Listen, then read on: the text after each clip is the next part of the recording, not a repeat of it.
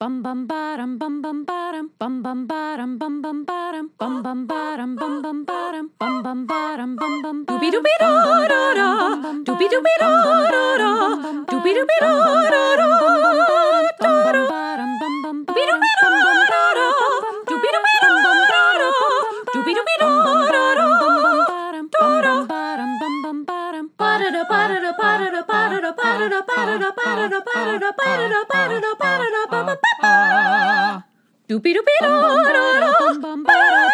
You are now in session with the Comic Book Couples Counseling Podcast. I'm Lisa Gullickson. I'm Brad Gullickson. And each month we evaluate a different iconic romance within the four color realm. In this episode, we are heeding the no swimming with mermaid signs while we investigate the magical murder of our ex fiance, Regicide. That's not his name, but that's like what it was. while failing to strike a work life balance in our creator corner, talking to Meredith McLaren and Kelly Thompson, the creative team behind Black Cloak from Image Comics. Happy Saturday the 14th, Lisa. Yeah, yeah. The second most creepiest day of the year. I never saw the movie Saturday the 14th. No. That spoof. We should do that. Last night, Lisa and I went to the Alamo Draft House in Ashburn and partook in a big screen event, Friday the 13th, Part 3 in 3D, hosted by our pal Justin from the Epic Film Guys podcast. And having never seen that movie in 3D, I gotta now say that it is the most 3D 3D movie that's ever existed. Friday the 13th, part 3D. Is that its proper title? No, it's Friday the 13th, part three in 3D. Okay, that film you just said is what I want from a 3D movie. Yeah. Where it really fully embraces the gimmick. It's just like, we are here to poke your eye out. Yeah. With all kinds of sticks, with a with a TV antenna, with just a random pole for some reason. So we've seen that movie a couple times at home on Blu-ray, right? DVD, VHS, pick your uh, format. and then I just sit there while Brad goes, imagine that coming out at you. And there are sequences in that movie where it's obvious that it's 3D, like Jason, you know, reaching his hands out trying to grab the girl while an axe is embedded in his head. Clearly that is a 3D moment. But when you actually watch it in 3D, you see all the other ridiculous non-threatening 3D moments where there's like a shovel there and you said like the TV antenna like that TV antenna comes early in the movie and I literally had like swatted out of my face while watching it last night. I feel like they got tired of their own gimmick before they had finished the movie. Uh-huh. And so by the time Jason was killing people, I feel like I was like, I expect more like stabby stabby at the screen. I'm expecting more spurty blood at the screen. But I feel like they all just got tired. Was there an absolutely freaky moment with the 3D that shocked the hell out of you last night? Yeah, I did have one real jump. Oh, uh, when the guy fell down uh, from being hanged. Uh huh. Yeah, that really made me jump. That was like a jump scare for me. Well, that was a jump scare, but it also not necessarily like the best 3D scare. Yeah. To me, it was in that early sequence when that snake jettisons Oh, yeah. out of its little hidey hole right into your face. Like I literally lunged Oh, while no. I was drinking a watermelon mezcal margarita, and I spilled a little on myself. and it was clearly just like a rubber snake. terrible, terrible snake. but but really shocking. Really To shocking. me, the scariest thing about Friday the Thirteenth Part Three in 3D is uh, the grocery store clerk like casually drinking out of the orange juice and putting the lid back on. Yeah. and putting it on, and him being like so greasy. Yeah. it was so uh, so and nasty. then immediately going to the outhouse and having the most like audible bowel movement. yeah, it was disgusting. I had so much fun with that movie though. And I agree that this is the type of 3D that I want in my life. I know everyone is freaking out about Avatar The Way of Water right now and how immersive James Cameron's 3D is, and that is true. But I don't have fun with that 3D the way that I have fun with Friday the 13th Part 3 in 3D. And I feel a little left out of the Avatar celebration. And I guess that's okay. Well, you know, we are lovers. We are not we are not haters. If there's a, an enthusiasm choo choo, we want to get on that train and we feel lonely like left at the station. And now, because you are now a TV personality, Oh, yeah, you are now uh-huh. a spokesperson of cinema, like you're a little bit you have to be a little bit more responsible with your opinions, right? You're referring to the B&B show and I appreciate a plug of my new public access show that I'm doing for Prince George's County Television. Available on YouTube. Everyone can watch it. link in the show notes. And we did just record our top 10 episode of the year. And Avatar The Way of Water was most definitely not in my top 10. It was in Brian's top 10. And I had to like fight all my urge in my soul to like poo poo to yuck his yum mm. because like like I just like instinctively just want to say why I don't like it but that's not the that's not the the type of person we want to be like you're saying we we want to be celebrators and if somebody is enjoying something like Avatar the Way of the Water I want to let them enjoy it Even though they're wrong. you're such an antagonist, Lisa. I love that. I'm not going to take that bait. Art is subjective. There is no right and wrong in what you love. But yeah, even though they're wrong. You know, the B&B show has just been such an incredibly exciting experience, but also maybe the most vulnerable thing I have ever done. Mm-hmm. The moment they turn those cameras on, my brain leaves my body and I, I, I, I just don't say the things that I want to be saying. I'm just saying things. And I know I'm going to get better on that show and people seem to like what I am doing there. We're going to continue making episodes this year. And you're but- only going to get better. I I mean, like that's the hope, right? Like that's the hope. But I, I like I watch it and I just cringe. I am just so proud of you and proud of what you're doing with the B&B show. I do think that you ha- are destined to have a public access show. I just think that you're made for it. You're charismatic. You ha- do have the IMDb brain where you know all of the But it goes away, and that was like one of the great frustrations recording this episode. Is I butchered and forgot a bunch of people's names, and that just Mm. kills me. Whereas, like on the podcast, if I'm like, "Oh, what's that uh, creator's name?" I could rewind and then edit and fix it. Yeah. on the public access show, we really only have a few hours to record the whole thing. So we don't get to do a lot of takes. And if you stumble on a person's name, too bad. Brad and I are both like control freaks. Yes. and we both have opinions on the way things should be done. And for Brad, this is really a relinquishment of that editing power. There is always the fear there that you say something that you cannot take back, which makes Right. you hyper conscious and which is not not good for conversation. But you're going to become more comfortable. Our last show, our, our podcast that we did before Comic Book Couples Counseling was not edited at all. And we got pretty comfortable doing that. I think also the video element adds another bit of chaos into the mix. Yes, because you have to be totally engaged with either Brian across from you at the table or with the camera itself. And that requires like a different part of my brain to work. But as my producer, Gina, said after our last record, Brad, don't worry about it. TV ain't clean. You know, it, it, it, it's it's not something that has to be perfect. You don't have to sound flawless in your logic or in your speak. Uh, so relax. And uh, yeah, so even Gina knows that uh, I'm an anxious person now. It is the new year. It's still January. And I think that I know that I personally am in a place where I'm looking to challenge myself so that I can get to the next level.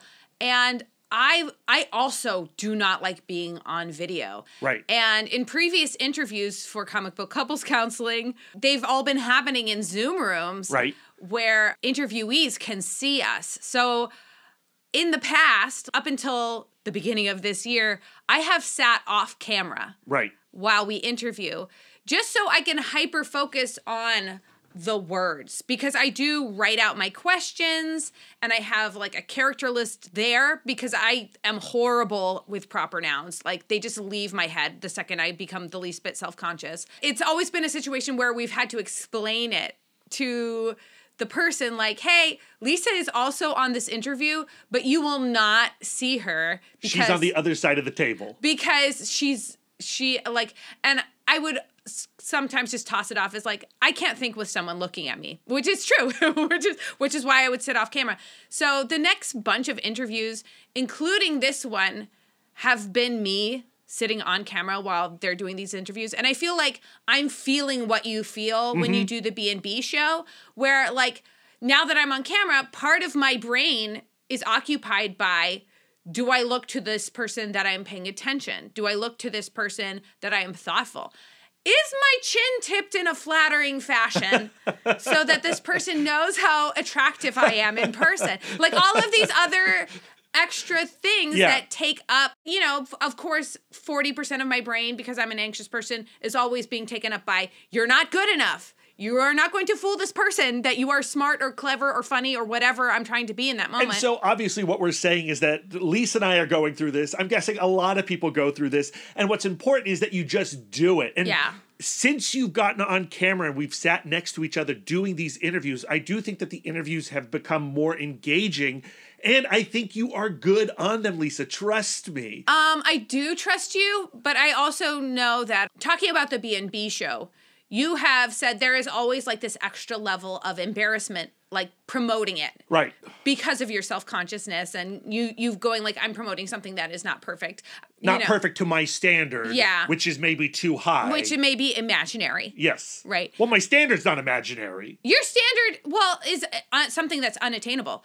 Think of the words of Neil Gaiman in his master class, uh, which is uh, what Brad's parents got me for for Christmas is a year of masterclass. Nothing in this universe is perfect. Mm-hmm. Oh no, that's not what he said. He said perfect does not exist in this universe. Yeah, we've been talking about that a lot, and that feeds into what Matt Lesniewski said in one of our previous Creator Corner conversations about putting his work out into the world, knowing that it is also not perfect, but that's how every comic is. Every comic you read is not the perfect representation of what the creator thought. It, it in the best case scenario, it's what they could do by the deadline. Yeah, and that their goes best work in. Co- the same for interviews. That goes the same for podcasts. That goes for the same for the B and B show episodes. Yeah, but it's hard for me to, you know, um, it it's hard for me to promote interviews where I'm like, I'm really excited I got to talk to this person, but I may be making a little goof of myself in front of these people that I admire.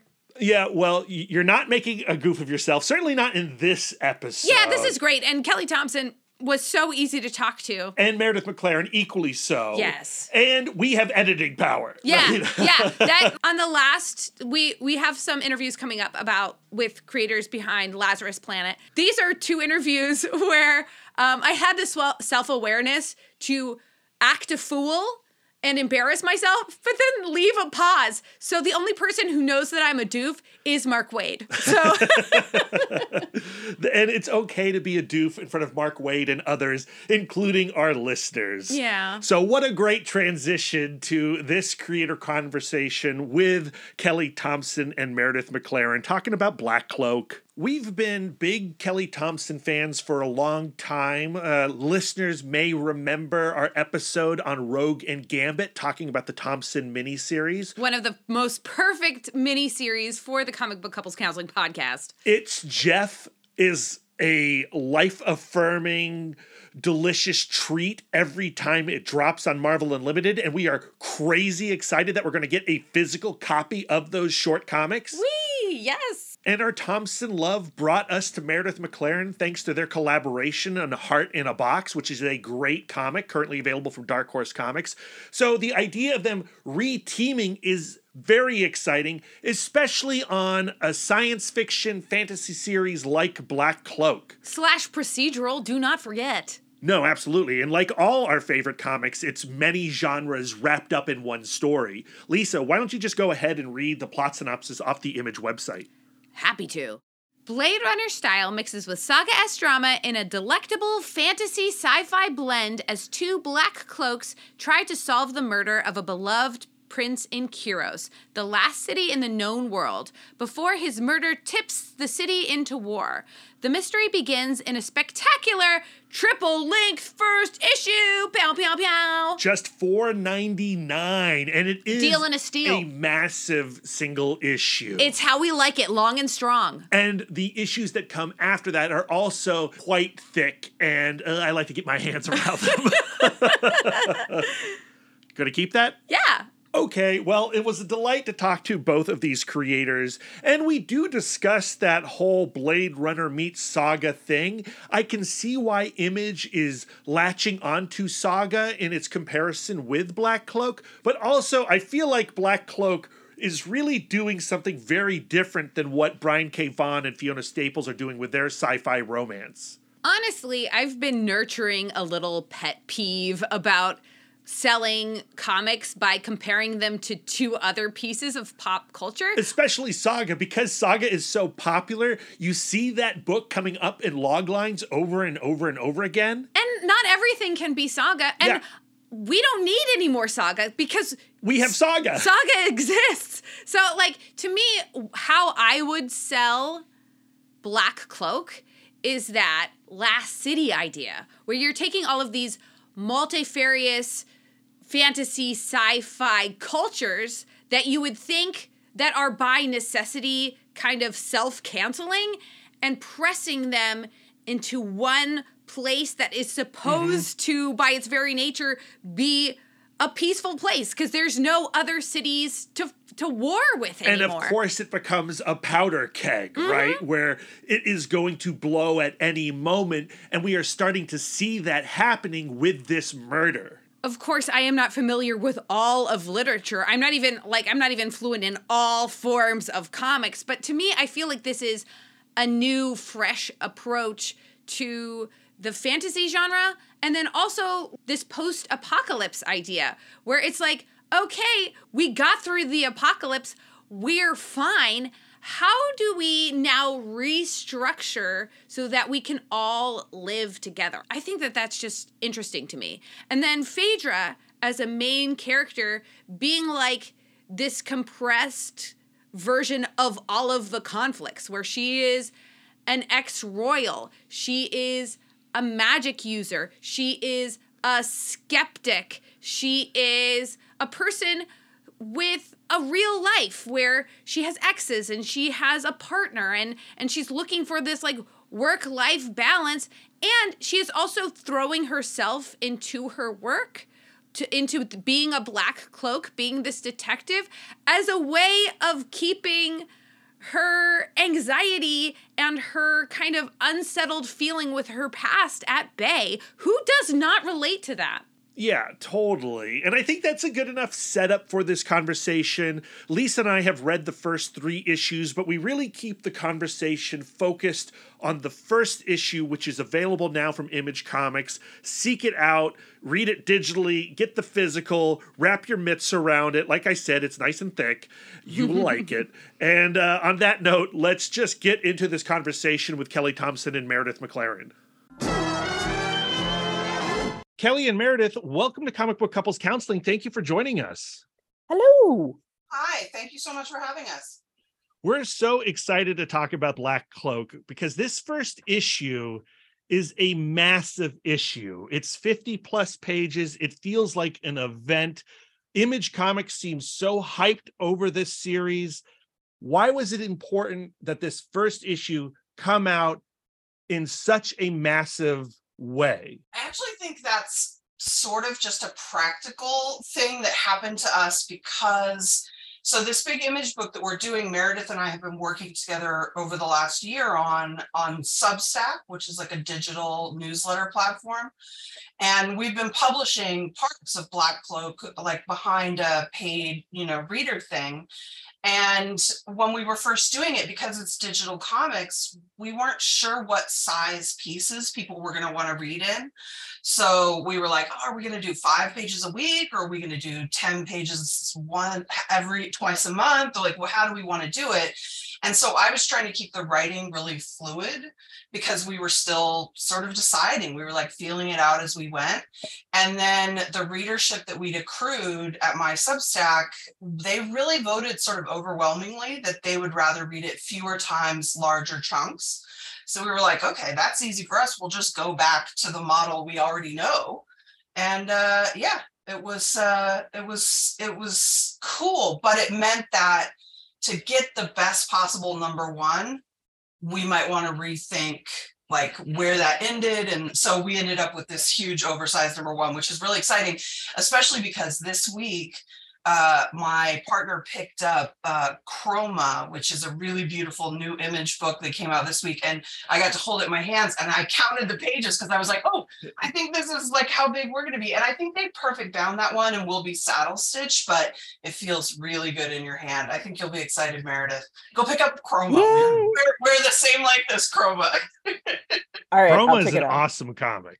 It's really, really good. We were talking to Meredith before we hit record, and she mentioned what Black Cloak is a murder mystery, and you are keeping Meredith in the dark.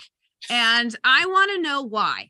I, I didn't I didn't actually know that was true. Although I do have the last two issues of the first arc. I finally took it from all my notes and like plotted it and gave it to our editor. And I I did that a while ago and I didn't give it to her. And I don't know why I didn't do that. I think- okay. I think, well, I mean, uh, you definitely want a partner on this stuff, and Meredith's a really savvy, smart storyteller. So I only have things to gain by sharing it with her and letting her help me and make it better earlier. That's always a good thing. I think it's a little bit, there's a thing sometimes, especially when you're running behind, where then you're you end up getting to surprise someone with something within the script your artist or your editor or something. And um, i don't think it's a great situation to be in because you're behind in that situation. You haven't been sending your outlines in properly and everyone knows everything that's coming.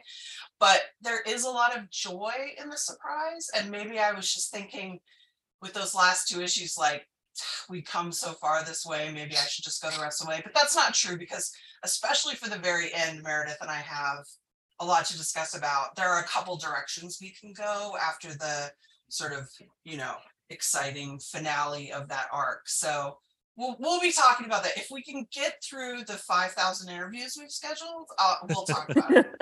Yeah um and i think it does help though with the art because it's like it feel the when it's a new idea to me it feels a little fresher in the delivery Well, there's also a thing that, again, it's probably a mistake because Meredith is very savvy, and anytime I share things with her, she makes it better.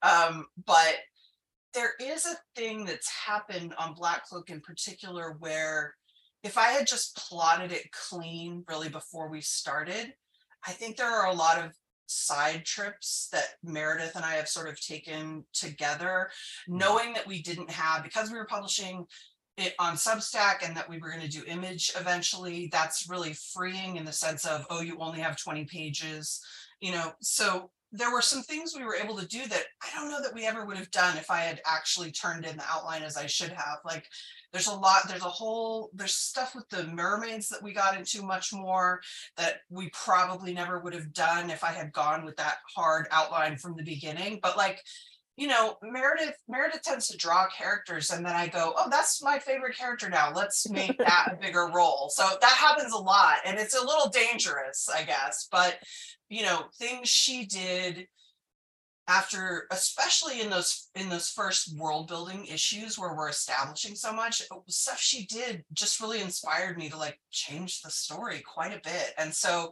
I think maybe subconsciously, perhaps I didn't want to turn that off because that's been a real joy of this series that we've been able to approach it a little differently and a little more like loose, you know. And um, I mean, it's a murder mystery, so you can't get too loose, but we Well- still gotta have clues and we still gotta keep, you know, things together. But well and also i think having the the pathway diverge a little bit is a little more honest in the idea of how an investigation goes it's like sometimes you go down streets that lead to nowhere yes, yes, absolutely. I think that's completely true of a detective story. I think that's also true of like my favorite kind of books and novels. Like, not everything is like exactly a plotting, you know, like you could probably take this section out of something and I'm like, "Oh, but that's my favorite favorite section. Like it brings so much color and you know interest to what you're doing,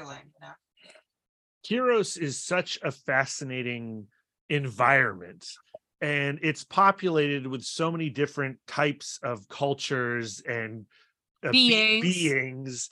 And when you are setting out on those initial issues, and I'm, I'm really curious from Meredith's point of view, like how much leeway do you have to establish like do you have the like these are all the cultures that can be in Kyros this is the strict guidelines can you have any freedom to insert creatures that weren't necessarily there in the script Kelly hasn't said no to me yet.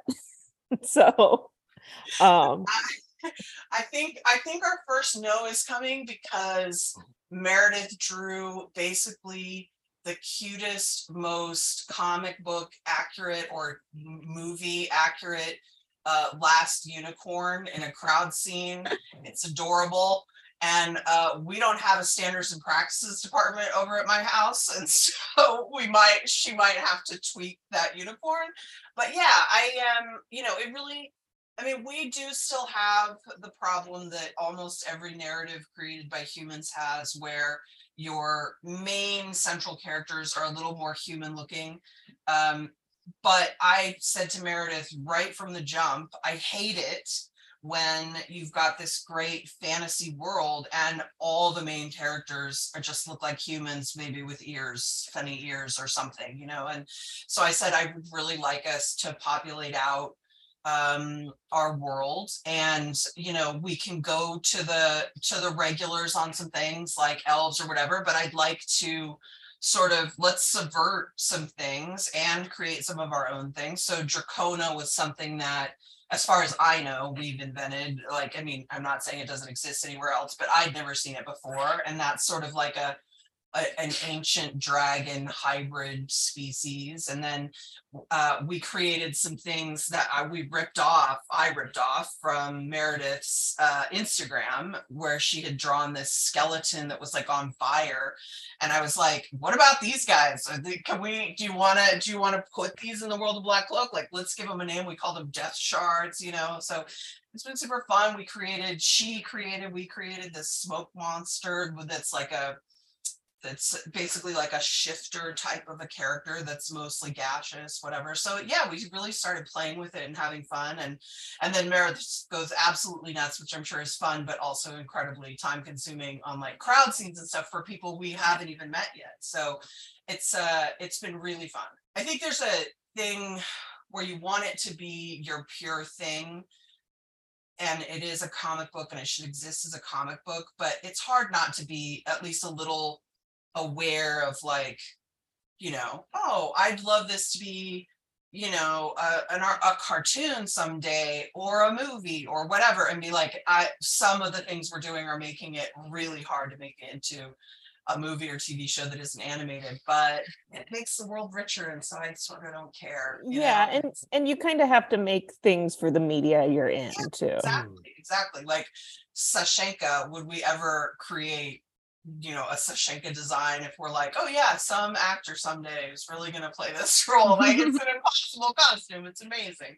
yeah no that's if it ever goes anywhere else that is for other people to figure out well when i look at these panels and when i look at these rooms i mean they are densely populated with all kinds of characters you sense the freedom that must be there to create those panels yeah no kelly gives me a lot of leeway and so i'm like whatever i'm feeling that week. It's like Yeah, I I try not to overwrite, but I mean honestly, I you know, it's one of those things where you know, every writer artist relationship is collab is a little different and I don't like to um to brag or you know whatever but I, I do think meredith and i are quite well matched like occasionally i want meredith to say a bunch of things to me and i get like a, a cute smiley face back but like that you know she would just sometimes rather just speak with her work and so you know and i meredith is actually a really incredible writer as well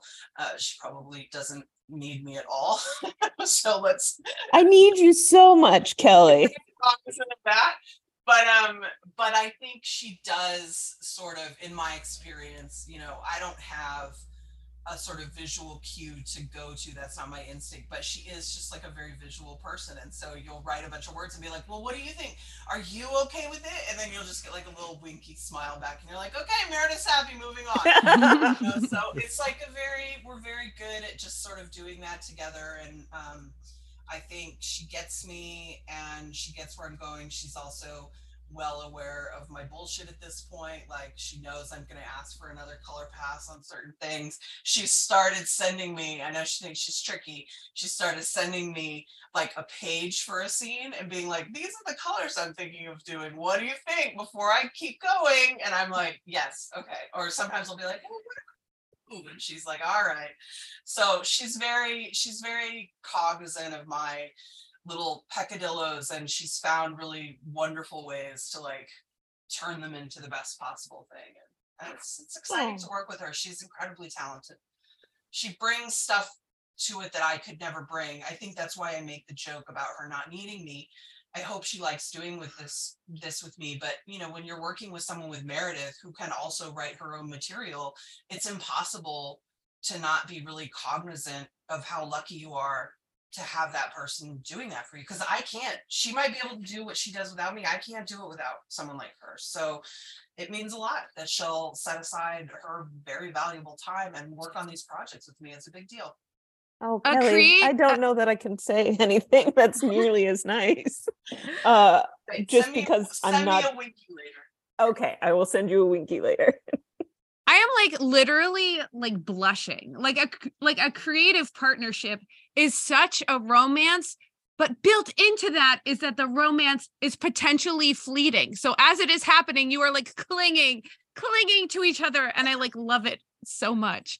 Um also it's like a great way to make the work better because if I don't turn in something Meredith's interested in, she's just gonna do something else. So like I've got to work to be worthy of her time and attention. And I think that's good. That's good for all of us because it makes the work better.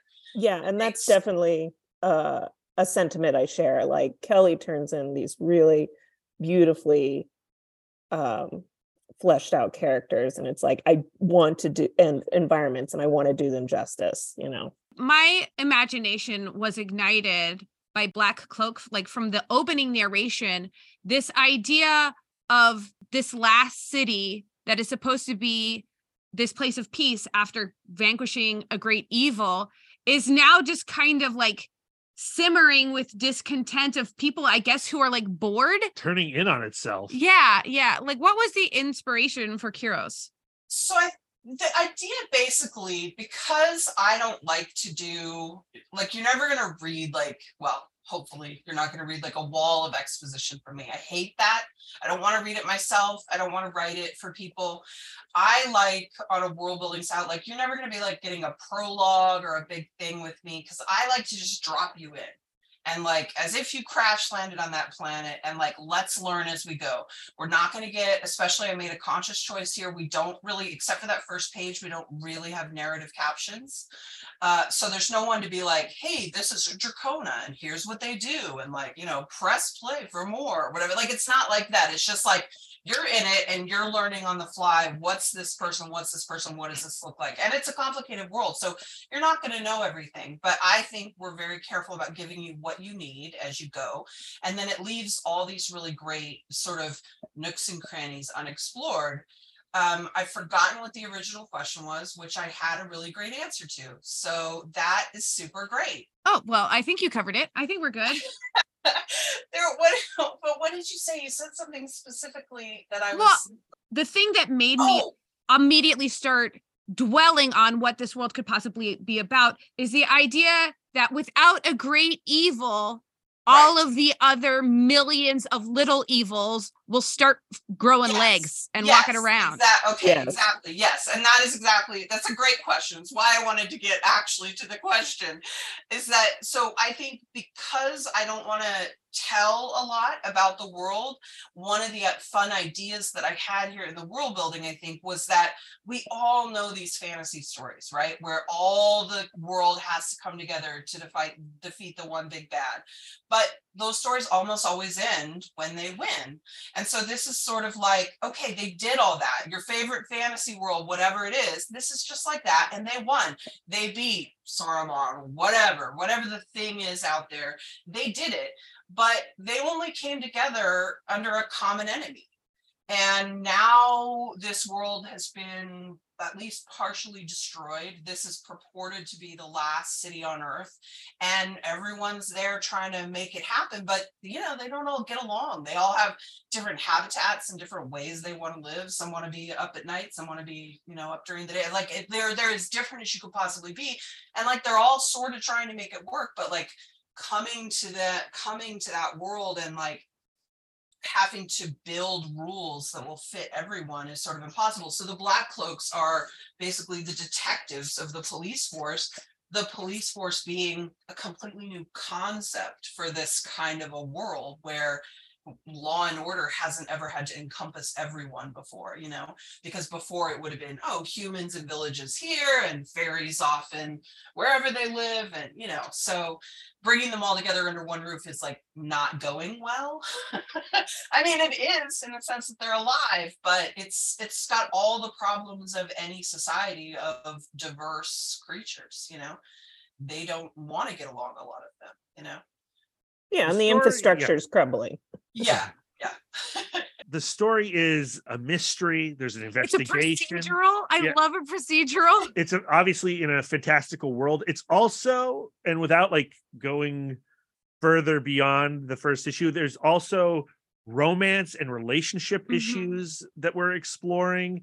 And you know, we're comic book couples counseling. This is what we are here for. I want to see people kiss. We're massive fans of you know Kelly on Rogue and Gambit. Yeah. Jem and the Holograms had some great stuff.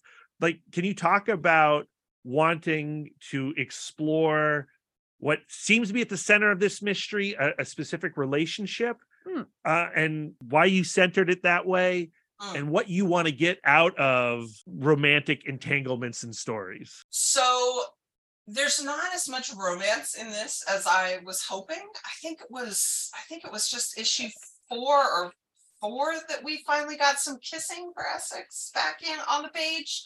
When we sort of dance around it a little bit, um, and we do explore her past some, there's basically a flashback or a flashback equivalent in each issue.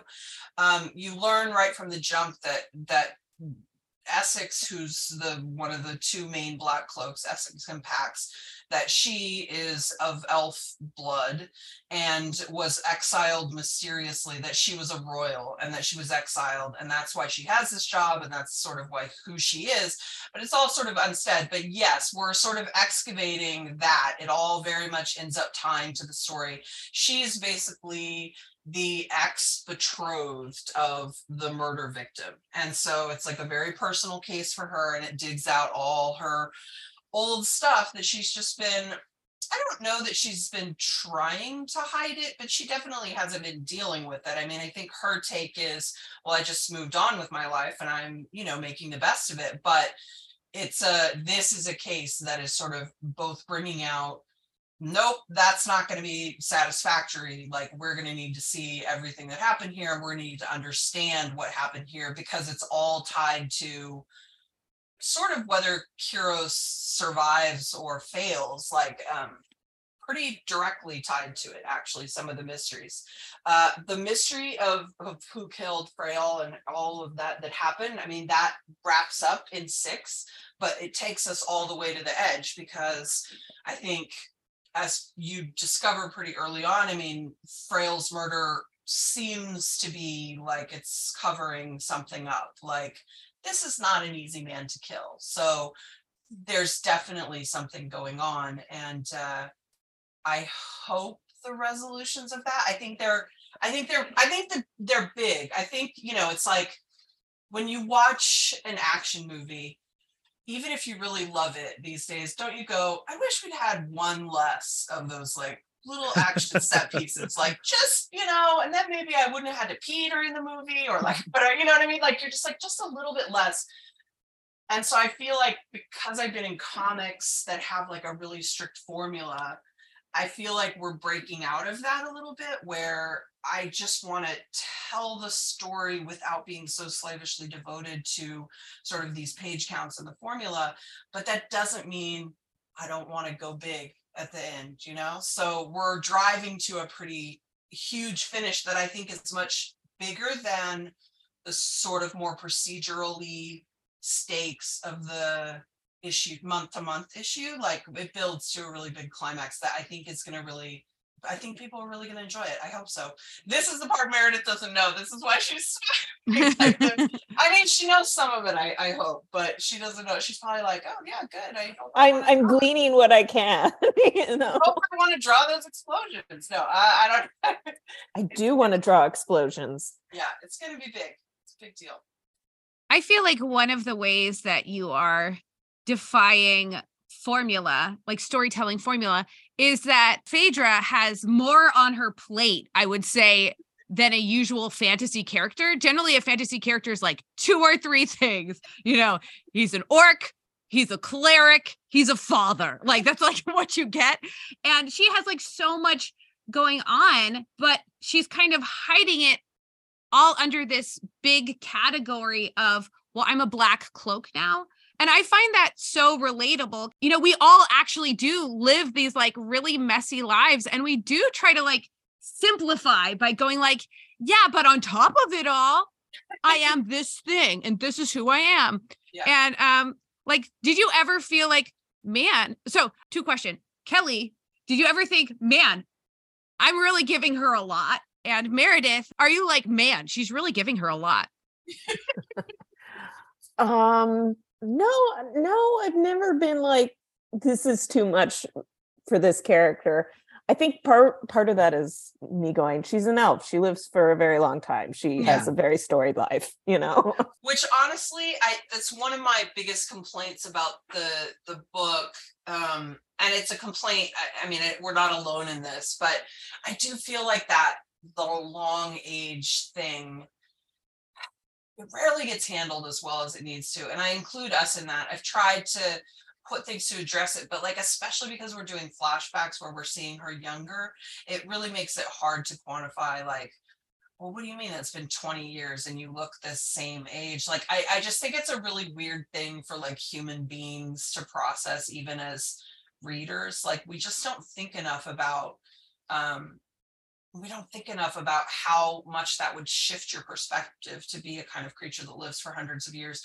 I, I was watching that Fellowship of the Rings, whatever the hell Rings of Power, whatever it's called, and they Oh, had yeah. a great, they had a great bit in there between the dwarf and Elrond. Um, I'm sorry, I've forgotten the dwarf's name, where he's like so mad at him because he hasn't seen him for 20 years, and he's like, I'm sorry, man. That's like a summer. Like in his mind, Yeah. it's like he's been away for a summer. And I thought that was a great moment that really talks to the unrelatability for us of that and how much you have to emphasize that. And I don't think we did a great job of that in this book because we were focused on other things like making sure we, you know, roll out this backstory and make her relatable and all that stuff. So, you know, you can't you can't nail everything. I wish you could. Um, I think that I think I think Essex actually loves being a black cloak. I think she's particularly good at it, and I think she loves the life she's chosen for us.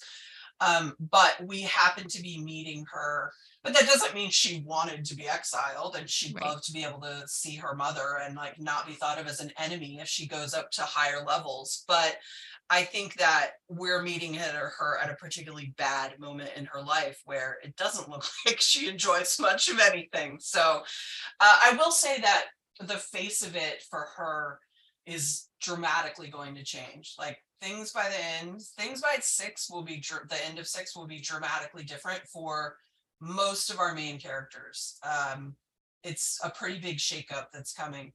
And uh, if you like Rena, who you guys haven't met yet, Yeah, we have met her. I have a question Okay. about Rena. Okay, yeah, so she'll be back too. Which again, that's an example. Look at Meredith. Yay! She introduced Kelly introduced Rena, and I'm like, I love her, and I want only good things to happen to her from now on. And she put up this promo art of her just that she just done on the fly because she loved the character. And I mean, I, I don't know. Yeah, this is how it happens. Rena, the, the ending of six, the ending of the whole first arc is completely different because I created Rena and Meredith fell in love with Rena and Meredith made an incredible design for Rena and Rena became a thing in our minds and she became something different. And i love that. And again if i had had like an outline that i was absolutely religiously devoted to i don't think that happens you know? So i'm going to try to be more flexible in the future Well, what uh, I- maybe, maybe a halfway point between what i did here and what i'll do in the future yeah, I think I think we've, we're we're working towards a pretty good compromise. Yeah. what I love about the first three issues that we've read is that there is a lot of plot going on, you know, but as as you said just a little while ago, there's not a ton of exposition. There's like an introductory chunk of exposition, and then it's just conversation and character. This is a character comic, it's a relationship comic, and those are the types of stories that we love so much. It is watching the story grow through how certain characters interact with each other similarly and differently. And again, I just want to go back to this idea or this question of what you get out of seeding so many different types of relationships through the mystery. Well, I just want I just want it to feel so big. Like even when you don't have time to go into every nook and cranny, like we haven't, you know, there's no way we've had that time. We've been focused on this story and these six issues and you know, you build out as much as you can, but there's a limit to how much you time you have to build that out. And so I so I know we don't have time to explore all those things yet, but to me, every time we hint at one, that's a whole other thread we've created now. So like the club Rena's at, um, what did we end up calling it? Oh, I don't. Uh, the crux. Crux, yeah. Um, I almost called it Sticks, which was what we what I called it in Heart in a Box, and I was like, that's either a really fun callback or uh, I'm out of ideas, so let's call it something different.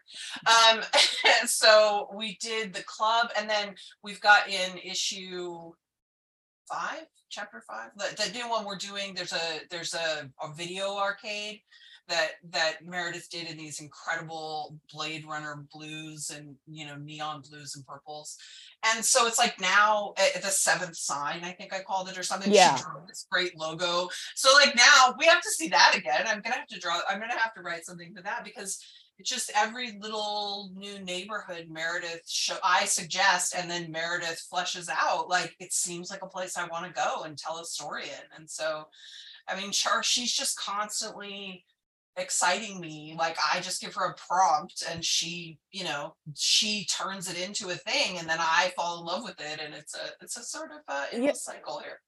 I I kind of feel the exact same way, where it's like every time Kelly gives me a script, it's like, oh, I'm getting a gift. And Meredith, do you imprint on these characters as you're oh, drawing yeah. their adventures? Oh yeah, no, there are a couple characters where I'm like, if anything happens to them, I will riot.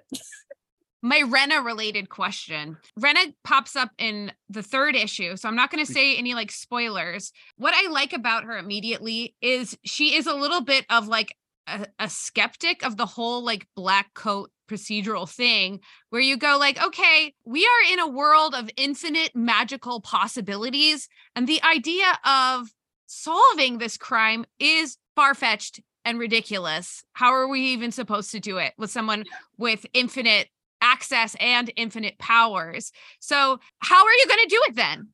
Rena's right. How are you going to do it then?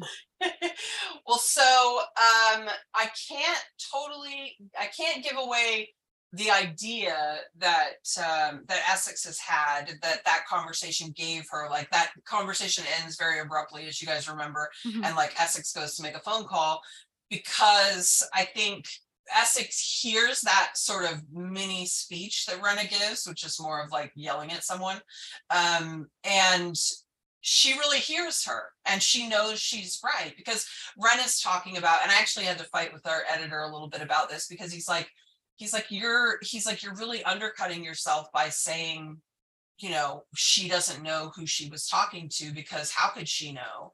And I was like, yeah, but that's the world we built. I was like, it is hard. It is hard for them to solve crimes. It is a problem that someone can come and talk to her and we don't even know. I mean, we have a world of shifters, people who can turn into other people. Like, so she has to acknowledge that who or what she thought she was talking to maybe isn't the thing, but maybe isn't what they really were. But to me, the bigger get in that scene isn't her reminding Essex and all of our readers, hopefully, that like magic is a really big deal here.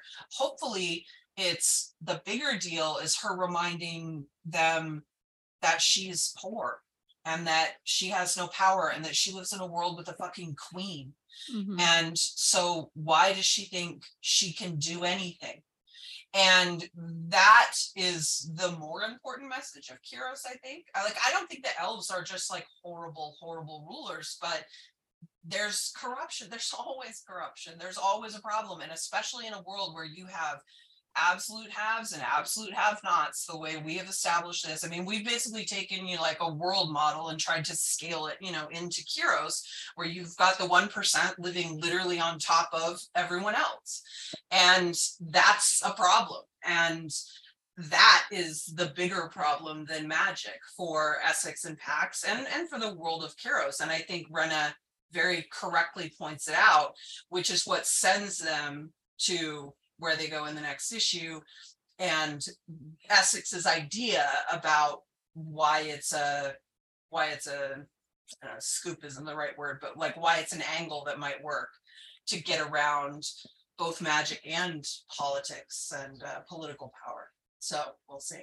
So it's obvious to us reading the comics and talking to you now that there is a massive world that could be explored for a very long time. So you've got the plan for the six issues, but it seems like there's a plan out there for many more issues beyond that.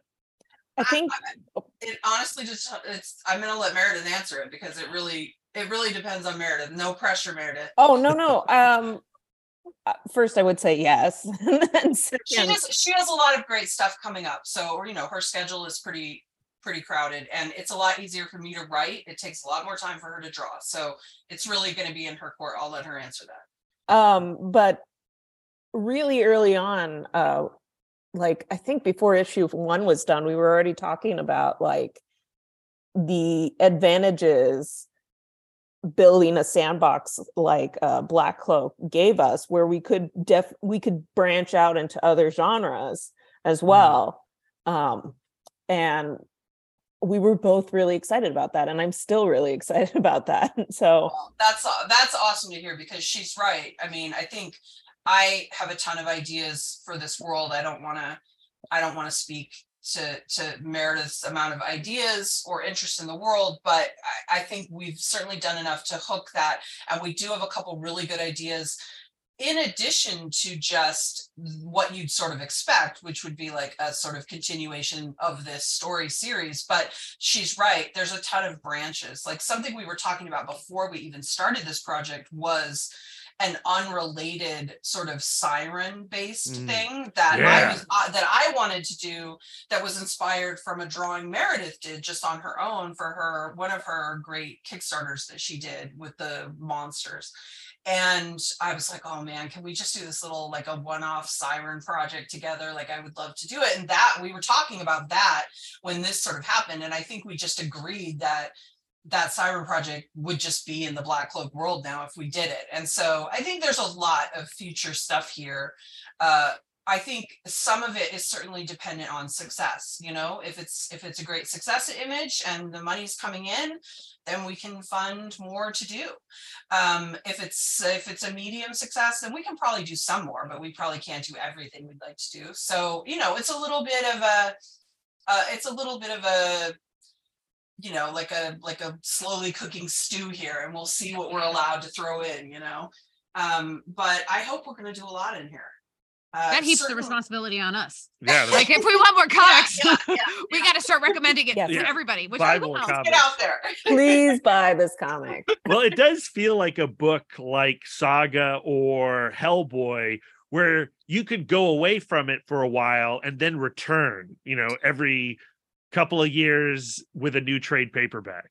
I mean, I do think that is a model that is great and would be great for us. I don't know that we can compare ourselves to Saga despite despite the solicits of things. I do think I do think we're a good comparison to that just because of the kind of characters they're doing and the kind of stuff they're doing. But you always feel a little silly when you're like, oh, it's like Saga, because what is this? The most famous, popular, beloved comic of all time. Oh, yeah, we're just like that one. We're, we're just like them. Fiona Staples, we're the same. No, uh, it's not the same. We're not them. Um, and you know, listen, if we can get even a fraction of the success Saga has, we will be very happy. I think.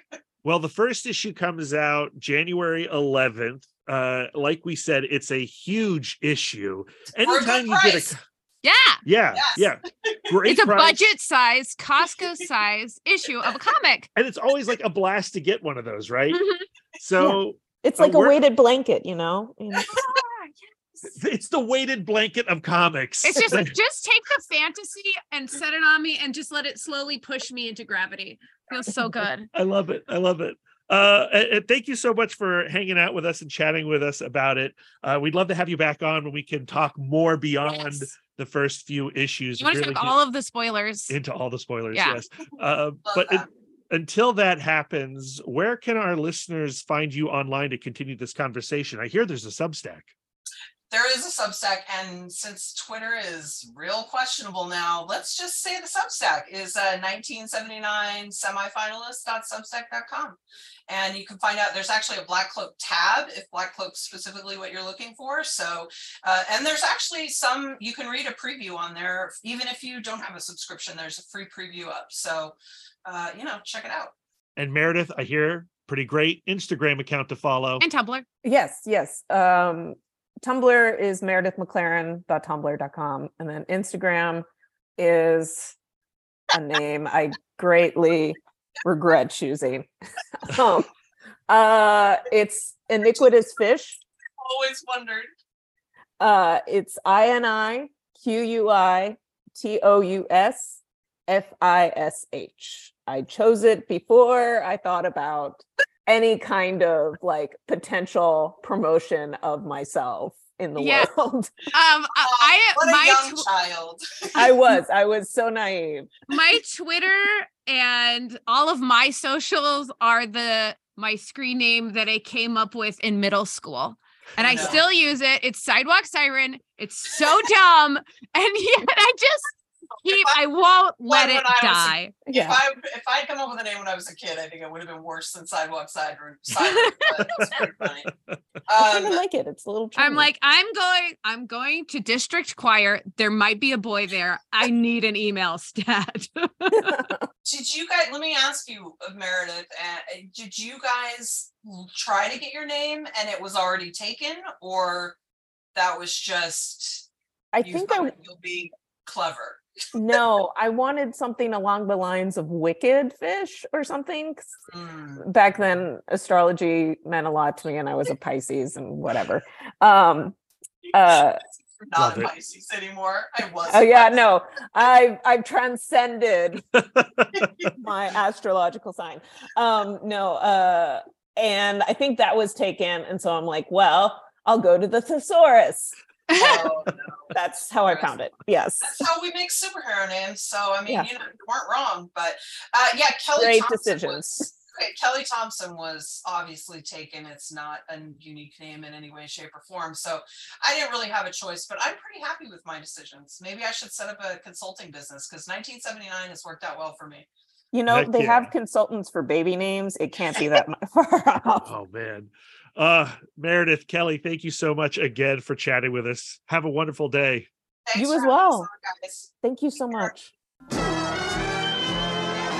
And there you have it. Our thanks to Kelly and Meredith once again for coming on the show. Wasn't that just the literal best. They're so cool. I love that moment in the conversation where Kelly is talking about fighting her editor because the editor wanted things to be a little more clear. And Kelly's like, no, the world of Black Cloak is confusing. You know, our world is confusing. And if you were to throw magic into it, it would be utterly insane. So embracing the questions is what Black Cloak is all about. And I think also the theme of like sometimes you have to do hard things on principle.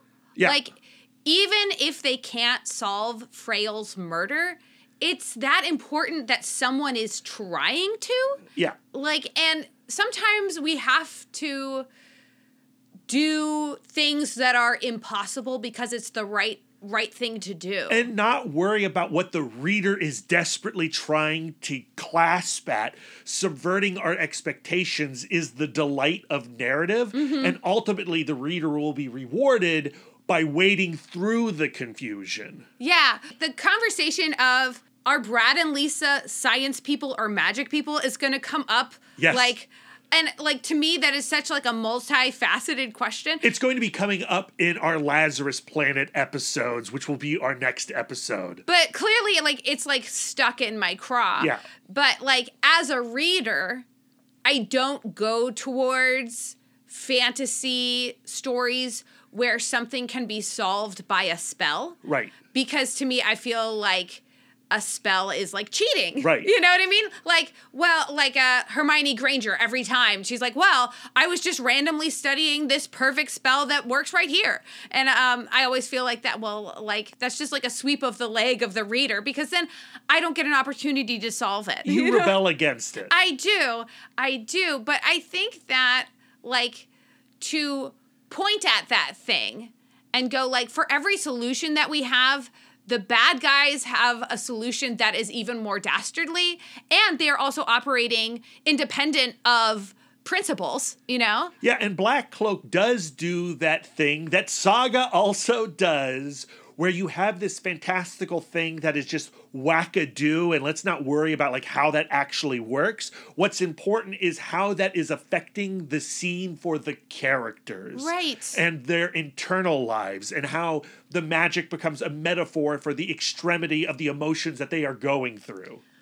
also to reference another book that we love like thematically um, the idea of doing things that we know we're going to lose at is sometimes the right thing to do. Is also like a theme in do a Powerbomb. Yes. where it's like okay like i'm going into something that i know is not going to to necessarily end with win you know? Maybe success for me is not on the table but it is important for me to fight this fight Yes, yes, absolutely. So please seek out Black Cloak from Image Comics. Issue one is now available. Uh, they're also publishing this on their Substack, so give their Substack a perusal. Links in the show notes to that and all their socials.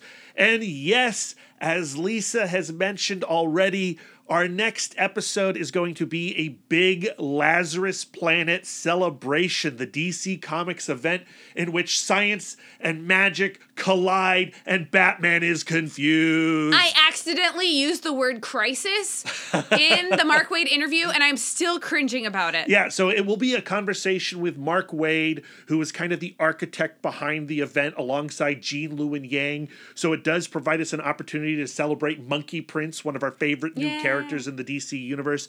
And we will also be chatting with Nicole Maines and Leah Williams about their assault on Krypton stories. And that conversation is really special as well. So be on the lookout for that.